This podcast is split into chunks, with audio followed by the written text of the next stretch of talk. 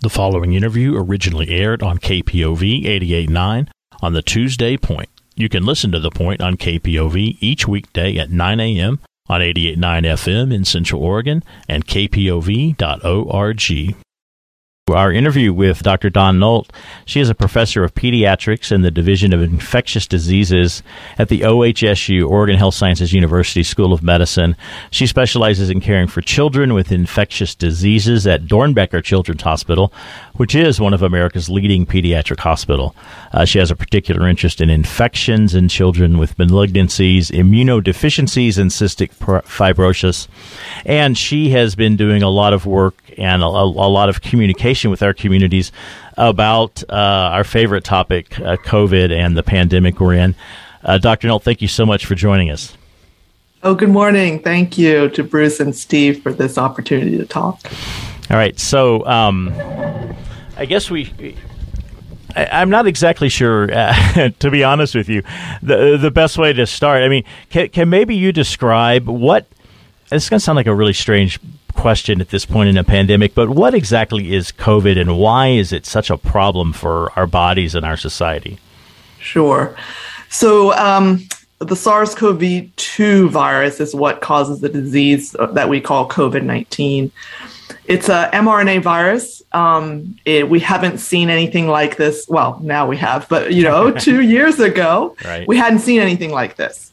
Um, and so a lot of people uh, it, our population hadn't had a lot of immunity previous. And as we were uh, acquiring immunity, as you know, the virus can change, and the SARS CoV 2 virus changes very quickly every two weeks. And wow. now um, we have a variant um, that is very, very contagious. And so we are just continuing to experience decreasing, uh, changing immunity and a new virus almost every three to five months, it feels like, Bruce it does feel like that. So, is that uh, something that's unique to the corona type virus that it, it mutates a lot? Yes, it is something that we expect from the coronaviruses. And so when virologists look at this and immunologists look at this particular virus, we have to understand how quickly it, um, it mutates. Sometimes our immune system can cover the different variants. We call it cross protection. But as we see with Omicron, there's not a lot of cross protection if you've been um, previously vaccinated a long time ago or had infection with a different variant. So right now, it's almost like we have a new disease. Oh, okay. Well, yeah, I guess it does seem that way. We have a lot of people mm-hmm. that are yeah, vaccinated, yeah. and and even sometimes even have with the booster right, uh, still right. acquire and still have some symptoms. Yeah. The one thing I, you know, in uh, researching for this interview, because I'm I was really excited to speak with you, is that uh, you know there's 36 counties in Oregon, um, and the three counties that have the highest case rates of COVID 19 are in order: uh, Jefferson, Deschutes, and Crook. Hmm. the top three, yay! Um, and so I think this this um, interview we're doing is, is very important to kind of talk about how we can bring those case rates down. Um, but yeah, um, Central Oregon in the top. So that's. Uh, do you have any thoughts about why why Central Oregon is in the top now? I think that um, we know that there are a lot of protective um, measures that we can do, uh, Bruce and Steve. Um, vaccination, uh, boosting, masking, trying to limit our social gathering. And I really think that we are seeing um, that Omicron is here. And if you're not boosted, you will likely get infected if you don't otherwise practice other, other measures. And when you look at the rates of having the primary vaccine or the booster, these three counties are somewhat low. Deschutes is actually doing quite well. So I don't know if you are residents of Deschutes. The um, vaccination rates are, are actually better than the rest of the state. But I'm sure there are other reasons as to why the case rates are higher in these three counties. I guess that stresses, especially here in Central Oregon, in our listener yes. area, right? Yes, uh, the yes. importance, yeah, the importance of protection, of taking protective steps. Uh, so, exactly. can you talk about uh, what those are? I mean, I think we sure. know to a certain extent, but we'd like to hear it from the. Uh, oh, the thank you, thank you. I, I, can always talk. So, I think the one thing I did want to say is that um, Omicron is thought to be less serious, um, even though more contagious, less serious than the other variants. But you know what? It's kind of like looking at your kids, if you have more than one child, um, you just want to look at at Omicron and see what it brings um, to the population. And it's incredibly contagious. And even though it may not be as severe um, in terms of its disease, you're still going to get sick. Uh, you know, you might need to stay home, away from work or school. So the things that we can do really for Omicron is is to boost. The CDC just came out with two studies um, last week showing that as Omicron was emerging in the United States in December, it was quite clear that if you were infected a long time ago, or you had your vaccinations more than five to six months ago, you were pretty susceptible, but boosting was quite effective. And so that's why we always want people to vaccinate and also now to, to boost. And I could keep talking, sorry. Um, no, you know, thank you. So the CDC about 11 days ago now in recognition that Omicron is so contagious, now changed their mask guidance. So now they're really pushing for masks that are a higher um, protection rate. These masks are called N95s or KN95s and, or KN94s. And this is a recognition that we should wear the most protective mask we can but also make sure that it's comfortable and you can wear it for a long time. So those are two things that we really need to um, use to combat Omicron is really to get boosted and wear the most protective mask you can. I had COVID over Christmas. Oh, I'm uh, I sorry. Assume, I, think, you know, I assume it was Omicron. I mean, I, I don't really know. Right. I guess it's, we don't really know. Ninety nine percent of the isolate. So I, I think that's a very good. That's a very good guess. Yeah, and I had my vaccination pretty early uh-huh. in the process. Yes. I got boosted, but it was only two days before my exposure. So oh. I don't think it did oh. quite. But I, I all I want to say is really want to say on that is that I don't know what the medical definitions of mild are necessarily, but I was pretty sick. I didn't have to go to yeah. the hospital or anything. Uh, yeah. But it was yeah. it was not fun. yeah. you know, yeah. And, and I didn't feel I didn't feel mal. So just so people know, and then the fatigue, and I'm only saying this mm-hmm. to stress the importance of protection. Yeah. Uh, the fatigue from it lasted a long time yes, a good two yes. or three weeks. I'm still yes. just kind of getting to the point where I think, oh, I'm gonna be inter- I'm gonna have a decent amount of energy most of today. Finally, yeah. Um, well, Bruce, it's certainly something that we recognized early in the pandemic. Goodness, early is you know early 2020, right. but we we recognize that there's always some fatigue after a viral infection or any infection. But a lot of people after they experienced COVID 19 early on uh, really had a prolonged fatigue and also, um, Bruce and Steve, it's interesting, you know, you may get over COVID, the the initial infection, and, and thankfully you did, um, and you look very well, by the way. um, but but then you know there are long term effects. Uh, you've I don't know if you've heard of long COVID, this sort of rather vague symptom of brain fog and, and fatigue that he- that hits maybe up to a third of people who who had COVID. And in children, so that's sort of my area of interest. In children, it has always been thought that COVID doesn't really cause them severe disease, and that's true. But two to six weeks later, some of those children have immune systems that rev up and then cause them to land in the hospital because now there is input and, and a reaction to their to their heart and their blood pressure and their um, and other parts of their body. So to really prevent the downstream effects, such as your your fatigue or or long haulers or um, this pediatric sort of inflammation, just don't get COVID. Yeah. you know. Um, yeah. Well, I was going to say, and we live in a, a very active community, and yes. I think a lot of people try to return to normal activity mm-hmm. before they've allowed the healing to complete. I used right. to be in the fitness industry. We used to tell people, don't come back till you're right. completely over and yeah. and then some. You know, it's better to yes. be cautious. That's right. I agree with that, Steve. You know, the CDC says um, they really tightened down or, or shortened, I should say, the isolation period for when you're sick. So Bruce can kind of, you know, uh, get out and about as early as five days after you started feeling sick, as long as you got better. But CDC says even though you think you're out and about five days after your positive test or you're feeling ill, please wear a mask for 10 days. And so, um, Steve, that gets to your point. Like, really be careful because you could still be contagious even though you may feel well. Yeah, I, I got sick right when they made that change. Mm-hmm. From 10 to 5, and I, I, I, quarantined for 10 days. I, I just yes. didn't feel comfortable, and I yes. was still having yes. symptoms on day five. Yeah. And they were milder, yeah, but, you know. yeah, and so thank you for your service. I appreciate it.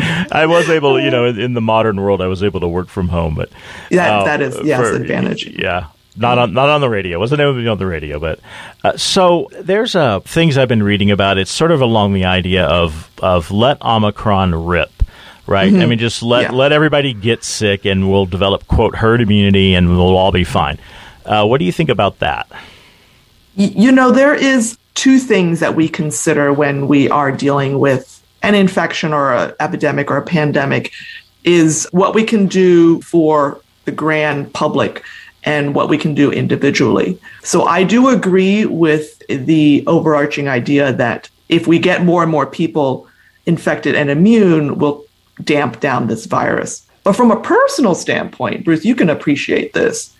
We don't want people to get COVID. So I'm not going to go to a party and try to get myself infected with COVID because I know what it will do for me personally and will do for my family. So I, I would still say that there is a reason to not get infected um, and not to deliberately expose yourself.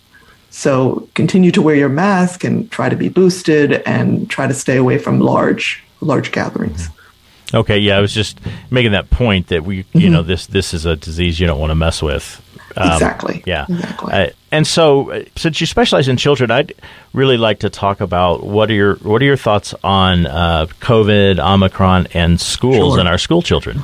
Oh yeah, oh yeah, very good. So you know, Omicron is really taking a big swipe at our children.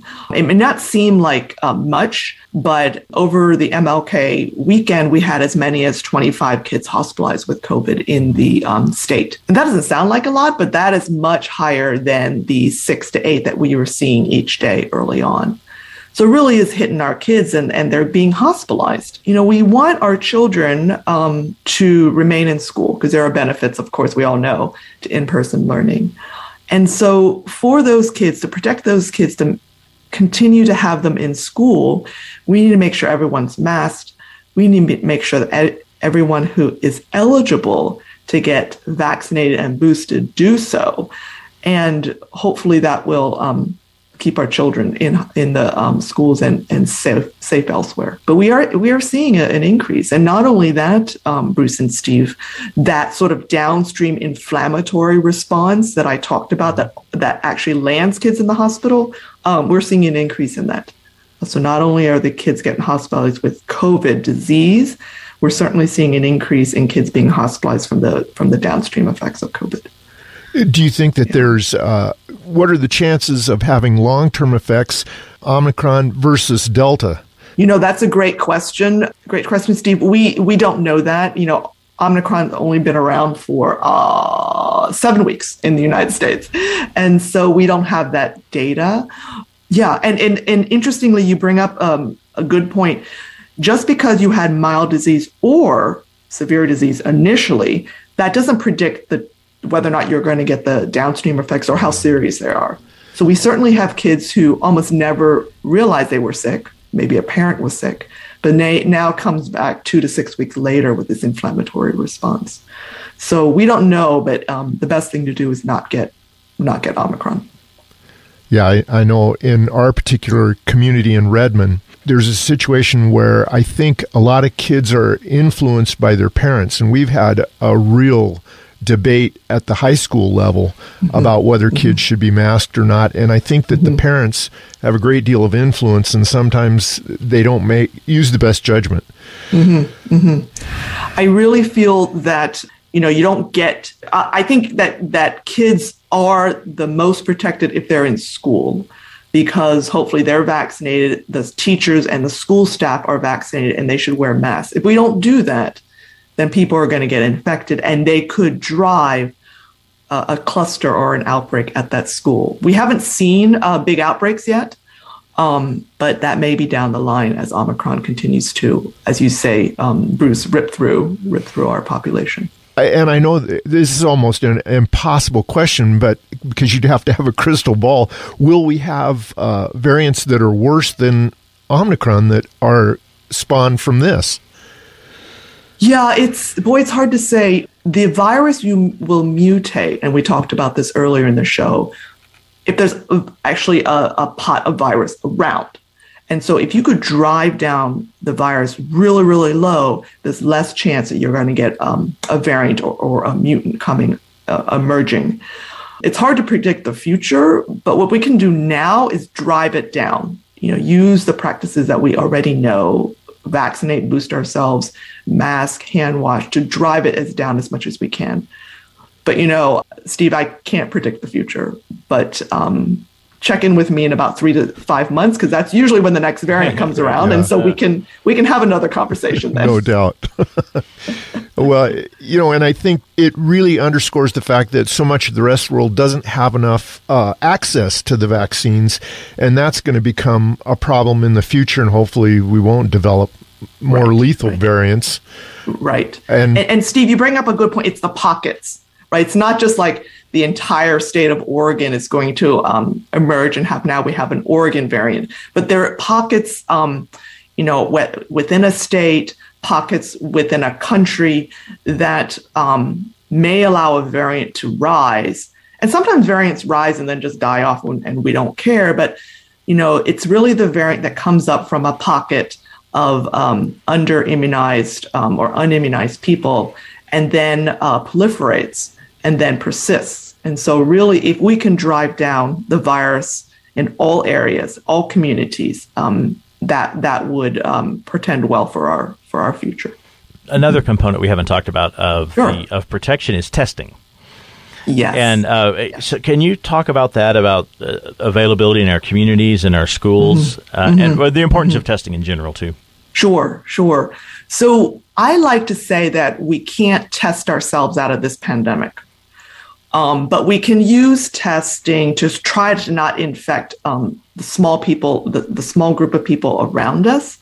I think that um, testing is helpful to, to, to prevent maybe an outbreak, but we also know that tests are not infallible. They're not 100% uh, successful. Not nothing really is, but you have to layer things. But start with vaccinations, go with masking, and then um, with testing. I like to look at your public health websites. Um, the county websites are very good. The three uh, websites um, of Jefferson and um, Deschutes and Crook County, um, they have a lot of information about testing and vaccines. So I would urge your listeners to look at that.